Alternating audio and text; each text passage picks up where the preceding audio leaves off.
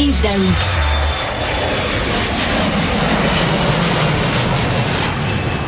Ça, ça décolle, mon ami. C'est euh, le son d'un jet privé. On va l'entendre souvent à Hydro-Québec hein, cette année. Écoute, Richard, euh, une nouvelle qui est quand même intéressante, là, parce que, bon, tu sais que Michael Sebia a fait une conférence de presse, puis il a dit, là, écoute, on est en mode investissement, 185 milliards d'ici 2035. Mais pour pouvoir réaliser ça, là, il va falloir visiter des communautés, il va falloir aller euh, probablement négocier à Terre-Neuve, etc. Et donc, présentement, Hydro-Québec a déjà des avions. Ils en ont trois des turbopropulsés, là, des appareils Dash 8 qui, qui peuvent être utilisés, tout ça. Mais là, euh, le journaliste Pascal Dugas-Bourdon a été voir sur euh, des euh, leur, site d'appel d'offres pour aller chercher des contrats sur des avec des fournisseurs et on apprend qu'ils cherchent à nulliser des jets privés en 2024 qui pourraient coûter jusqu'à un million de dollars.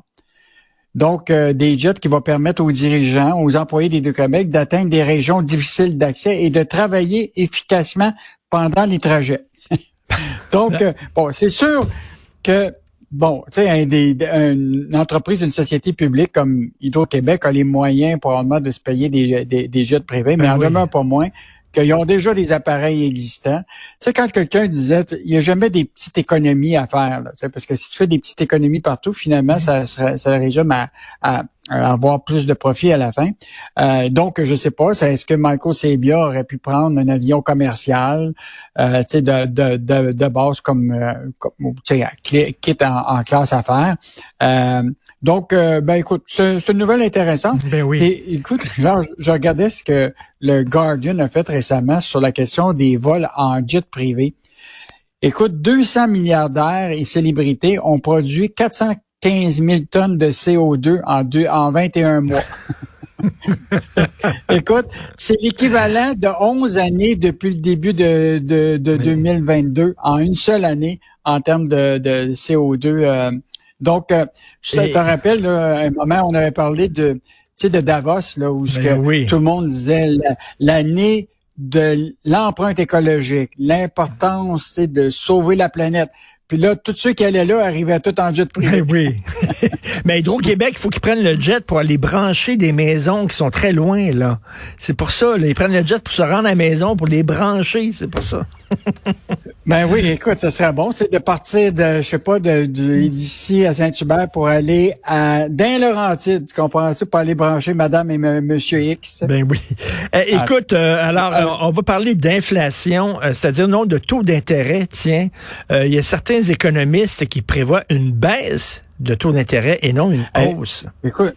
Écoute, Richard, c'est vraiment fascinant cette histoire-là parce que le, directeur de la Banque du Canada s'est exprimé cette semaine en disant qu'il reconnaissait maintenant là, que probablement là, on a fait ce qui était nécessaire, puis on a atteint, là, tu comprends-tu? Là, l'inflation commence à baisser, euh, l'économie ralentit. Il voit, il voit qu'actuellement, bon, euh, les, les gens dépensent moins qu'ils qu'ils dépensaient. Donc, il voit très, très bien que ça commence à dire, ben, ça a eu euh, l'effet. Mais il y a des économistes qui disent que c'est pas fini parce que la réalité, c'est que l'économie euh, va continuer potentiellement à, diminuer compte tenu que les taux d'intérêt ont comme tué un peu les, les, investissements. Et il y a David Rosenberg, lui, là, il avait déjà prédit, je te, il avait prédit le crash euh, immobilier aux États-Unis en 2008.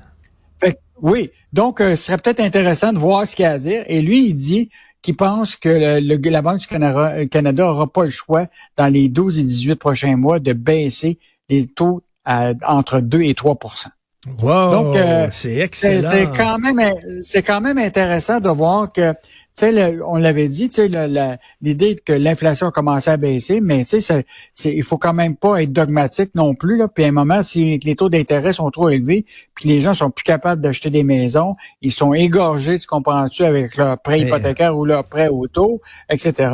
Euh, c'est pas très très bon pour l'économie. Donc, écoute, euh, récemment, je suis allé, manger avec mon mon, mon, conseiller financier, puis l'année prochaine, je vais renouveler mon hypothèque, là, puis j'étais un peu stressé, puis il me dit, Richard, les taux d'intérêt vont baisser. Tu vas voir ça, ça va baisser. Ben, ben finalement, il n'est pas tout seul à penser ça. Non, non, non. Puis je pense qu'il y a des gens qui le ce matin, c'est un des articles les plus lus sur le site euh, du Journal de Montréal, ah du Journal de Québec, eh parce que les gens, là, c'est, tu regardent, là, ils, probablement que beaucoup ont quand même, tu sais, tu te rappelles, il y a un, il y a un, programme qui s'appelle le SILAP, là, qui permet de prendre sur un CELI, mais dans le fond pour euh, le, une première maison. Je suis certain qu'il y a des gens qui ont déjà préparé un petit, un petit montant d'argent, peut-être pour prévoir tiens, l'achat d'une maison pour, prochainement. Ben là, ça leur donne peut-être des signaux euh, que peut-être qu'ils pourraient se préparer au cours des deux prochains mois euh, ou des, deux prochaines années à se préparer pour l'achat d'une maison. C'est excellent. Et écoute, à lire ce week-end, qu'est-ce qu'on va pouvoir lire dans les pages argent? Bon, écoute, Richard, ça, là, il faut que tu lises ça demain absolument. Tu t'en rappelles le fameux terrain de la future méga-usine de batterie à Nordvolt, là? Oui. Où le, terrain qui était là, là, a été acheté par 240 millions, là. Ben, on va vous, on va vous parler de l'histoire de ce terrain-là qui a passé de 20 millions à 240 millions en 8 ans. Et pourquoi? wow! Donc, euh, à, lire demain, là, c'est, cette histoire de terrain. Oublie pas, là, c'est le, le, comment je pourrais dire, c'est la plus grande transaction historique d'un terrain au Québec. Là. Donc, comment ça se fait qu'on est passé de 20 millions en 200 en 8 ans? OK. Donc, euh, à, lire demain.